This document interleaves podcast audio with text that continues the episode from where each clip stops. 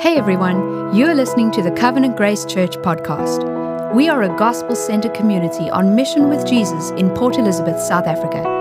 Enjoy the message. Okay, cool. Alrighty, just want to get this right. Okay, great. We had a lovely week. For those that don't know me, my name's Emil. We had a lovely week with our team in Haga Haga. It was a really, really special time. And I actually just wanted to say, I didn't actually clear this with the elders, but I hope it'll be okay. It's going to be quite hectic. No, I'm joking. We get an opportunity to spend time with other churches in our network. So a whole bunch of these churches, they're leading their own congregations. This Sunday, they're going about their ministry rhythms. They're having Sunday services. And we don't get to see them that often. But when we do see them, we're stoked about what's going on at their churches. And also just to find out that there are other people in the same boat that we're in. There are other people that are going through the same stuff that we're going through. There are other people that are praying for us just as we are praying for them and thinking about them. And also just to say, it is so wonderful to be part of an amazing community like this. I think we take things like this for granted, that we get to be part of this community, that God has knitted us all together by His grace. We all get to come here together. We all get to worship together. And just from, I hope I can speak for the staff, but just to say that we do this because we love you guys. We do this because we want the best for you guys. We do this because we want to see Christ grow larger in your hearts, for you to become more mature towards the stature of Christ. And by the end of your life, hopefully, you will look something, much like Him by the time that we die. And so please be encouraged. Be encouraged that people are thinking about you in East London, in Johannesburg, in Cape Town, and all of these places. They know what's going on in our story. They're praying for us. And please be praying for them as well. Cool. All right. Back to business. Okay, so if you're joining us for the first time, we're in the Gospel of John. We're in part 15 at the moment, chapter 6. And it's quite an interesting passage. Oh, sorry. It's quite an interesting passage in terms of where we happen to find it. So if we look back to last week, Jesus has just done this incredible thing where He's multiplied all of this food, and He's managed to feed 5,000 people with all of this, with just a really, really small amount of food, and it's quite a wonderful miracle. And then what happens is later on in the chapter, He goes on to explain exactly what this miracle means, because right now we know that this happened, and then there's this little kind of like weird section in the middle, and then He comes later and He says, this is what this actually meant. But today, I'm preaching on this weird section in the middle, Jesus walking on water. And at first glance, when you read this chapter, it's almost like, what on earth is this? What on earth is this doing here? This has nothing to do with bread. This has nothing to do with multiplication. Like, what is actually happening in this little section? And it's only 5 verses long. It doesn't have anything to do with this chapter. It's also in this account of this story, John doesn't really give us much detail to go with. He tells us a bunch of stuff, but then we have to rely on other Gospels to fill in the missing information. So today I'm actually going to be drawing a lot of missing information that I think is quite helpful for Mark, but we're not preaching Mark. Okay, we're not preaching Mark, we're preaching through John. We want to hear what John has to say to us. But we are going to pull some missing bits out of Mark because I think it's quite important. It's just going to color in context. That's all it's going to do. Okay. I also want to just apologize to the good city of Umtata in the Eastern Cape for any potential offense I might cause. I'm going to use your city as an analogy today. And I know that we do have some online viewers that watch us from Umtata. So guys, it's nothing against you. It's just something that I could remember from my childhood, and I just have to go there just for the sake of today's preach. So please forgive me. It's not a dig at you. Okay. Alrighty. So I'm going to read the text for us. If you would like to turn in your Bibles with me to John chapter 6, 16 to 21. If you don't have a Bible, the text will be on the screen. I'm going to read, I'm going to pray, and then we're going to jump in. Okay. When evening came, His disciples went down to the sea, got into a boat, and started across the sea to Capernaum. It was now dark, and Jesus had not yet come to them. The sea became rough because a strong wind was blowing. When they had rowed about 3 or 4 miles, that's about 8 to 10 kilometers, They saw, it's not 8 to 10 kilometers, sorry. They saw Jesus walking on the sea and coming near the boat, and they were frightened.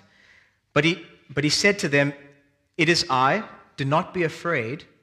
Then they were glad to take him into the boat, and immediately the boat was at the land to which they were going.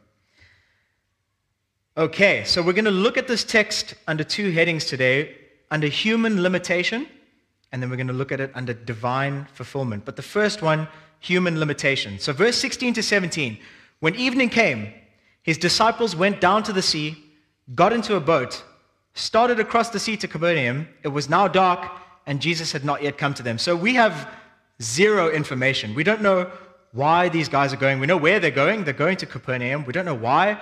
We don't know really what their purpose is. Are they just going for fun? Are they just done on the one side of the sea? Now they're going to finish on the other side. There's really not a lot of information. So Mark colors in the story for us a little bit more. In Mark chapter 6, verse 45, it says, Jesus, immediately he made his disciples get into the boat and go before him to the other side. Okay, so now we know they're not just going because they want to go. They're not just going on a whim. They're going actually because Jesus has commanded them to go. He said, you guys need to go to the other side of the sea. Go before him to the other side to Bethsaida while he dismissed the crowd. So why is he dismissing the crowd? We've got this information, what's going on. He sends them. They're not going of their own will. If you're a disciple at this point in time, so you've just fed 5,000 people. Can you imagine what that's like? You're in the presence of Jesus. He's taken this little bit of food. He's multiplied it to 5,000 people. It's miraculous. What do you think happens when, let's say, a magician comes to town? You know, when you see someone doing these crazy little tricks, everyone's like, oh my word, we need to gather around this person. What are you going to do next? Pick a card, any card, you know, all of that stuff. So there's hype, there's hubbub, there's a lot of commotion surrounding Jesus at this point. And we need to remember that the disciples as well, they're not divorced from this. This is still quite early in John's gospel. They're not suddenly on board with Jesus' mission. They're following along, and Jesus has called them, and he is keeping them. By his grace, he's keeping them, all right? But they're still immune to some of the crowd antics. So if the crowd's getting riled up, you can imagine that the disciples are going like, oh my word, oh my goodness gracious, like what is going on here? People are gathering around us. We're going to be famous. This guy, we're one of the 12. Let's go, guys. Like this is our time to shine. Verse 15 in the previous text says they were going to take him and make him king. Can you imagine what that must have sounded like to the disciples? It must have been like, oh, king, and we're one of the 12. Oh, my word, we're in for something really, really big here. If you can think about it like this, Covenant Grace is on the cusp of growth. We've just bought these buildings, and we're moving to warmer. And let's say one Sunday, Greg preaches a fire sermon, and then next week, 5,000 people decide they're just going to commit their lives to the Lord. They're going to come to Covenant Grace. We have staff meetings on a Tuesday, and we're all just hyping each other up. We're going like, oh my word, guys, did you see 5,000 people? I know, like 5,000 people are coming. 5,000 people, we're going to get our building. We're going to build all this stuff. And then Greg goes, yeah, but I need you to go be excited in Umtata. It doesn't really make a lot of sense. Hey, this is where the hype is happening. This is where all of this stuff is going on. But Greg is like, yes, be excited over there. Go be excited over there. And because there's so much hype, because there's so much that maybe Greg has to deal with over here, there's no time to explain. There's no time to say, let me just explain this. When you've got someone hounding you here and someone hounding you here, and everyone's just in your face, Jesus doesn't have time to go, all right, John, let me just explain the plan to you. I need you to go across the sea. I need you guys to just take a nice, slow journey. He doesn't have time to do any of that. He's busy trying to fend off and fight off people. And this is his way of just protecting his disciples, in a sense, while he sends them off.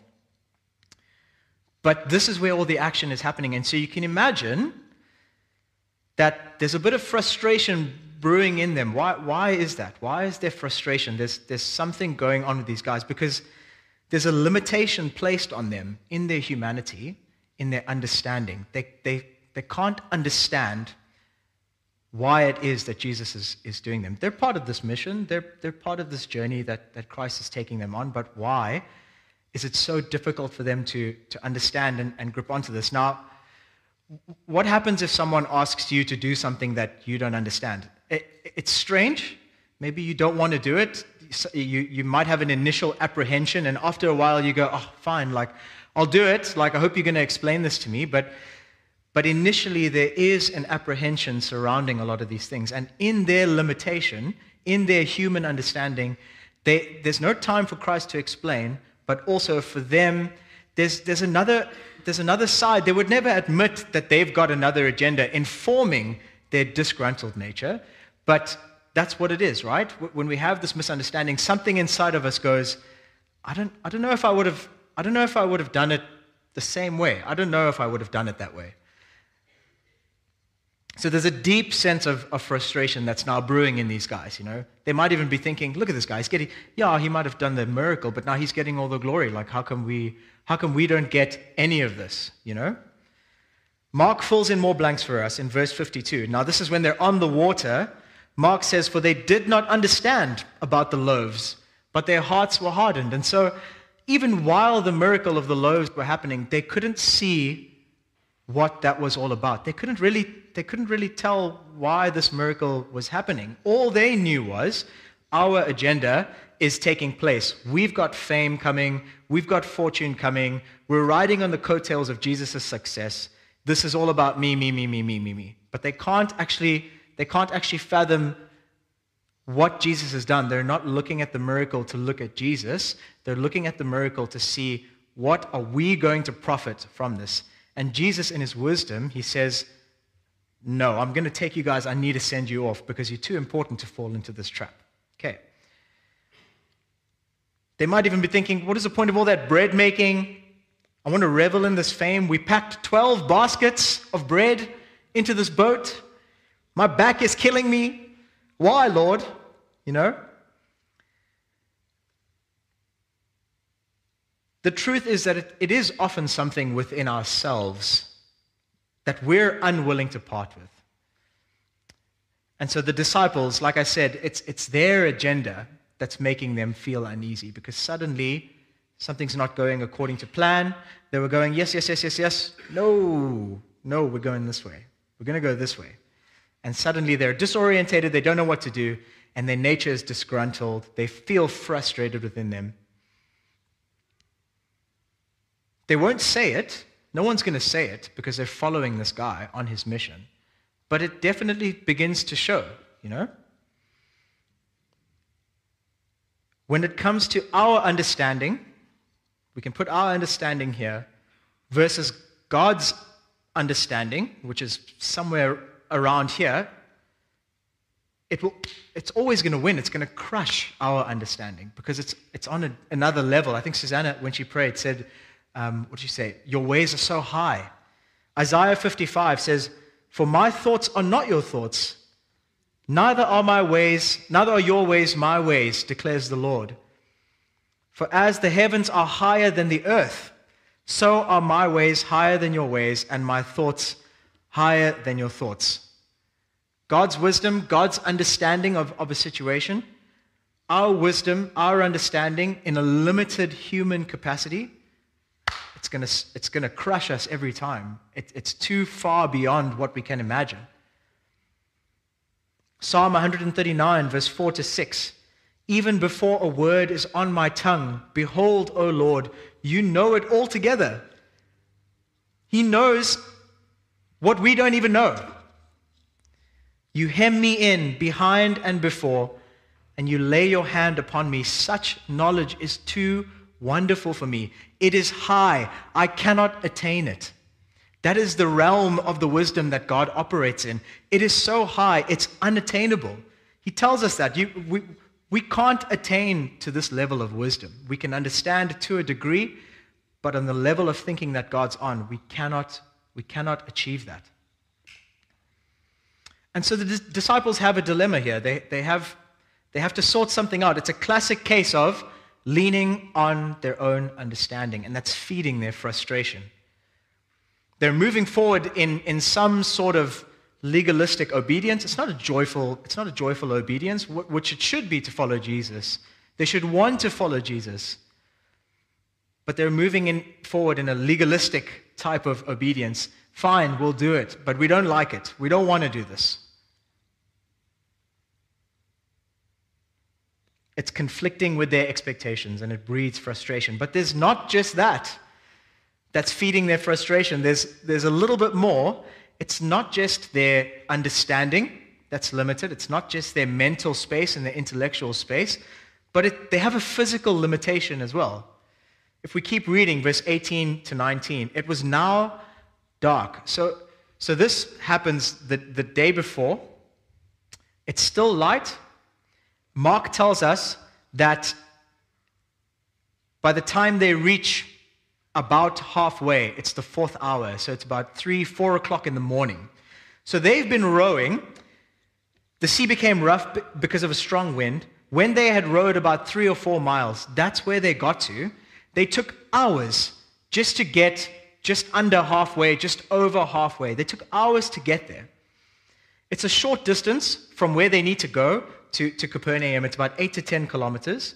It's not far, but now they're faced with inclement weather. The sea is raging up, the wind is starting to howl, and this area is notorious for its stormy seas. At this point, they've been rowing for hours. They are tired. They are depleted. If I go back to Umtata, now this is my gripe with Umtata. If you've ever driven through Umtata, have you ever driven through on the N2 to Umtata? Goodness gracious, it takes a 6-hour trip, and it turns it into like 11 hours. When you're in town in Umtata, you don't know what's going on. You're working against traffic, cattle, people. There's all sorts of things happening in the main street of Umtata, and all you want to do is get to like Port Alfred or Durban. And you're sitting in this, and you're frustrated. You've just driven 6 hours. You're tired. You're confused. You don't know what's going on. You're like, what's going on? What's holding up the traffic? And that's the case with them at the moment. They're tired, they're depleted, they're very confused, they're very frustrated at this point. And again, they're not considering Jesus. What is the only thing that they are considering about Jesus? He had not come to them yet. Oh, where is he? Where is this guy? You know, why doesn't he just show up? Do we consider that in our own lives? In frustrated moments, do we consider Jesus in these moments? And I don't mean a consideration of, where are you, Lord? You know, where are you? I need you to come through for me. I need you to deliver me from my frustration. And I want to suggest we probably don't. We probably just ask that question, where are you? And we ask it in a frustrated manner.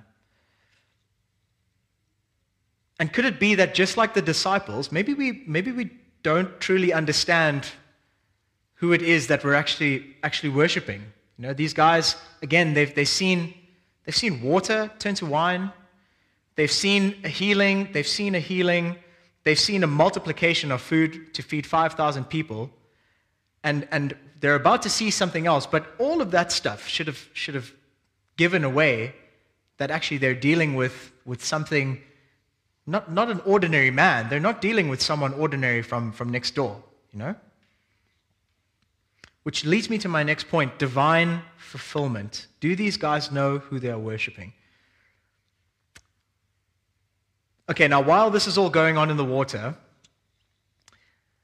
Mark 6:48 tells us, and he saw that they were making headway painfully, for the wind was against him. He's watching. Jesus is watching all of this unfold. He's on top of the mountain. He's retreated to the mountain. He's praying to God, but at the same time, he can see them fighting and striving and going against the wind, watching them get tired. He's allowing them to go through this. This is all part of the plan, because he's planning to reveal himself in a very, very specific way. He doesn't pull them aside. He doesn't whisper softly. He doesn't write them a letter. But he chooses what we're about to see. He chooses this method on purpose because it holds a lot more significance. It holds a lot more weight. It's wrought with significance. And he knows that if I can just reveal myself in this way, maybe something's going to land with these guys. Maybe they will finally just believe and hold fast. And so verse 19 and 20 says, when they had rowed about 3 or 4 miles, they saw Jesus walking on the sea and coming near the boat. And they were frightened. But he said to them, "It is I, do not be afraid." And again, why? Why this way, Jesus? Why not just tell them, you know? Open their mind to the scriptures, Luke 24. Why don't you just tell them who you are? But again, at this point in time, they're bound. Man is bound. We are bound by limitations, physical limitations, mental limitations. And John is trying to highlight these limitations for us. Human understanding can only take us so far, and they're failing in this area. Human physicality can only take them so far, and they're failing. They're in the middle of the sea, they're stranded, they've got nowhere to go, they're tired. What about God? What are God's limits? Does God have limits? Do you think God has limits? I don't think so. It's a simple answer. It's no. God doesn't have any limits. Job 5, 8-9 says, "As for me, I would seek God, and to God would I commit my cause, who does great things and unsearchable, marvelous things without number." He just continues to do these miracles, to do things that perpetually confound us. Job 11:7, can you find the deep things of God? Can you find out the limits of the Almighty? For Jesus to appear to these guys walking on water is a clear statement of his divinity. Because him doing this, him walking on water, it transcends any kind of understanding that they would have had. If you see someone today walking out at pipe, you're going to be freaked out. You're not going to know what to do. That's unnatural. It doesn't happen. You can't make sense of it. And in your mind, you will never be able to make sense of this thing. What about physically? A physical body trying to walk on water, that it's inconceivable. We can't understand it. We are limited, but God is not limited. We cannot walk on water, and this would have considerably rocked these guys, would have challenged everything that they believed at this point. And I don't want to forget the context that they're in. They're in the middle of a raging, stormy sea. They're struggling. They're now scared because they think they see a ghost. And they are rightfully scared. Of course, who wouldn't be afraid of that? If you see this figure appearing out of the mist, walking on water, it's incredible. How is he able to do this? Paul tells us in Colossians 1, 15-17, he is the image of the invisible God, the firstborn of all creation, for by him all things were created, in heaven and on earth, visible and invisible, whether thrones or dominions or rulers or authorities. All things were created through him. The water, the air, the land, all of these things have been spoken through Jesus, the Word made flesh. And he is before all things, and in him all things hold together. He is sustaining all of these things because he is inside all of these things. It has echoes of the Genesis account as well. So the earth was without form. Genesis 1 verse 2. The earth was without form and void. The darkness was over the face of the deep, and the Spirit of God was hovering over the face of the water. Another clear statement of Jesus' divinity. He was there when these waters were created. And these disciples, they know that. They're good Jewish boys. They've grown up reading the Torah. They knew the scriptures. And really, if you had to consider the predicament that they find themselves in, if they really knew the scriptures, let's take a look at Psalm 107 from 23-30. And this is crazy. This is what it says. So it says, "Some went down to the sea in ships, doing business on the great waters. They saw the deeds of the Lord, his wondrous works in the deep. For he commanded and raised the stormy wind, which lifted up the waves of the sea. They mounted up to the heaven. They went down to the depths. Their courage melted away in their evil plight. They reeled and staggered like drunken men and were at their wits' end. Then they cried to the Lord in their trouble, and he delivered them from their distress. He made the storm be still, and the waves of the sea were hushed. Then they were glad that the waters were quiet, and he brought them to their desired haven." I mean, how do they not know this? Jesus has effectively pulled out all the stops. He even goes as far as using comforting words to reassure them, echoes of Moses' encounter with the burning bush. He's effectively telling them, what is he trying to tell them? He says, guys, it's me. It's me. It is I. Don't be afraid. It's me. These waters belong to me. This storm belongs to me. I raise this storm up, and I can quiet the storm down. I'm God. Can you guys not see it? Are you looking at me? Look at me. I'm God. Are you looking at this fish and loaves miracle? Are you looking at this water? Are you looking at this walking on water? Are you looking at me, Jesus, God? And again, up until this point, the water turned to wine. He's healed many people. He's multiplied the bread. But this was God manifesting his glory in a much more magnificent way. Lord over creation. Even with the bread, we see him take this created substance because he's Lord over creation. And he's able to manipulate these things. And the same goes for the water. And he's asking his disciples, do you see now? Do you see? You had your eyes closed before, but now do you see who I am? You were intrigued before, but now you are reverent. You are afraid. Are you looking at me now? Are you looking at me now? Because it is I.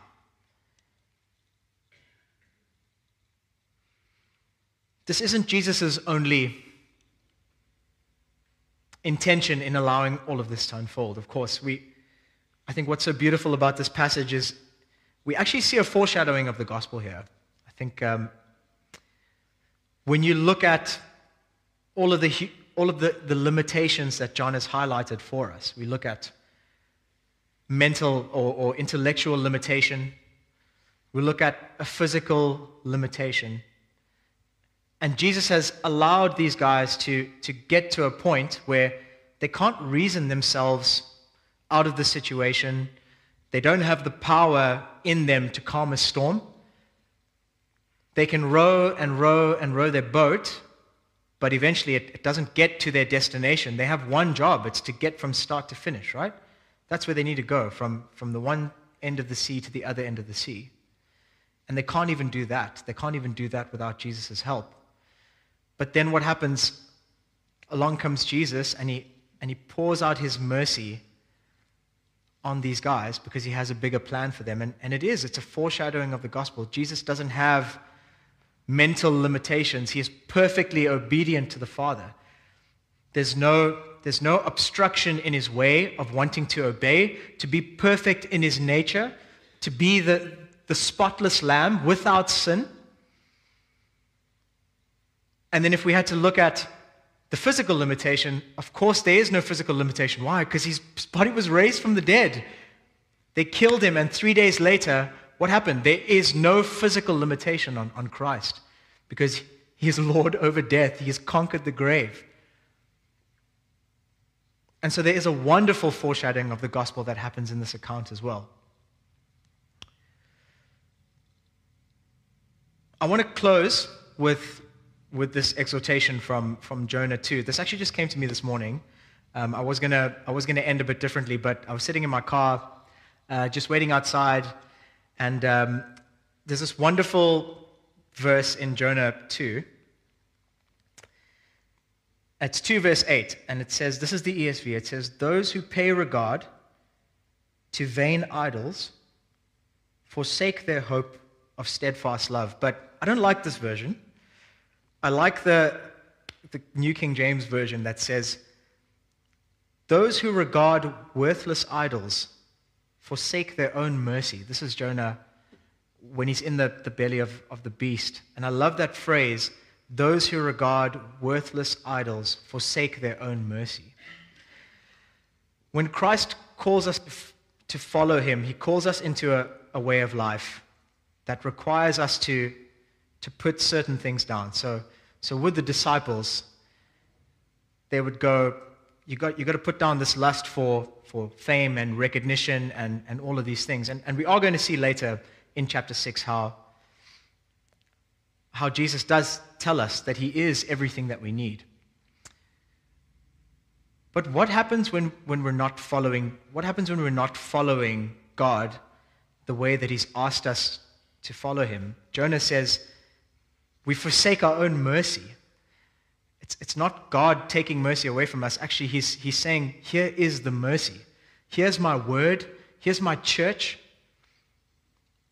Read it. Learn from it. Follow me. Learn about me. Love me. Because this is mercy. This is actual mercy. And when we don't do that, we are forsaking that. We are forsaking our own mercy. Just like the disciples, when we begin to let these background issues rule our lives, we're actually just giving ourselves over to what we shouldn't be giving ourselves over to. We're forsaking our mercy by following something that's not going to produce fruit. It's worthless. It's a worthless idol.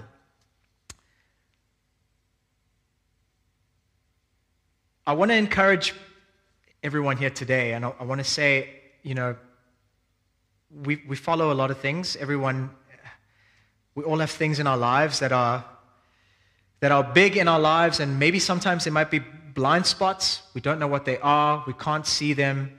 But when we're presented with God and his word, something rubs within us, and we can't explain that.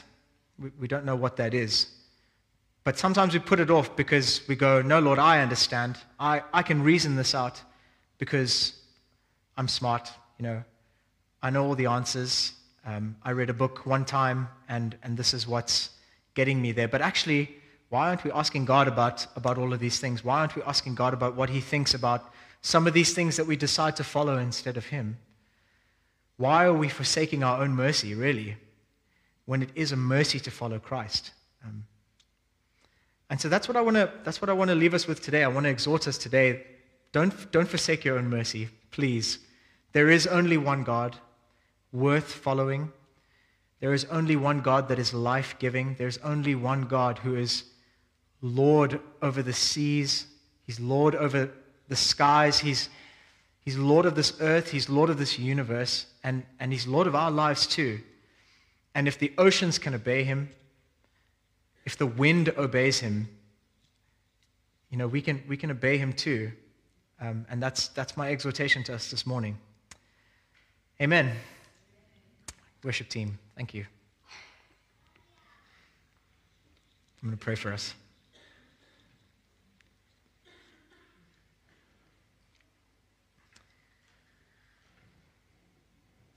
Heavenly Father, we want to thank you that you are God and we are not, Lord.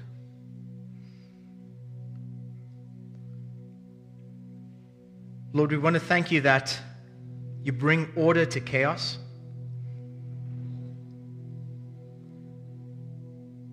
Lord, and because of that, you are worthy of praise and worship, Lord. If we were in charge of our own lives, as sometimes we are, Lord, sometimes we think that we are, we head down a road that is very, very difficult to follow. Lord, we thank you that your grace is sufficient for us even now, even the things that we are dealing with now, Lord.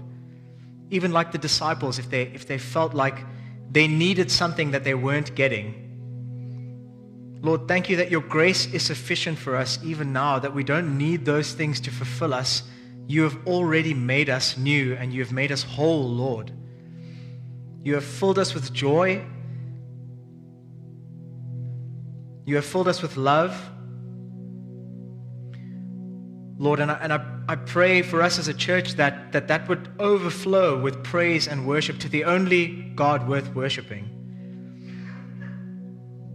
Not our jobs, Lord, not our families, not our money or our material possessions, Lord. Not the way people think about us, Lord. None of those things. I pray that we would only live unto you and for your glory. There is only one God worth worshiping, and it is you. Thank you, Lord, that we don't have to strive to earn our salvation. Thank you that you have earned that salvation for us with the work that you have done, with the perfect life that you have lived. Thank you, Lord, for the imputed righteousness that we receive from Jesus.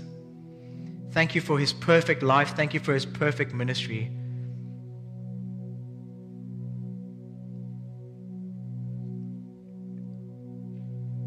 And we offer up our praise to you now. In Jesus' name, amen.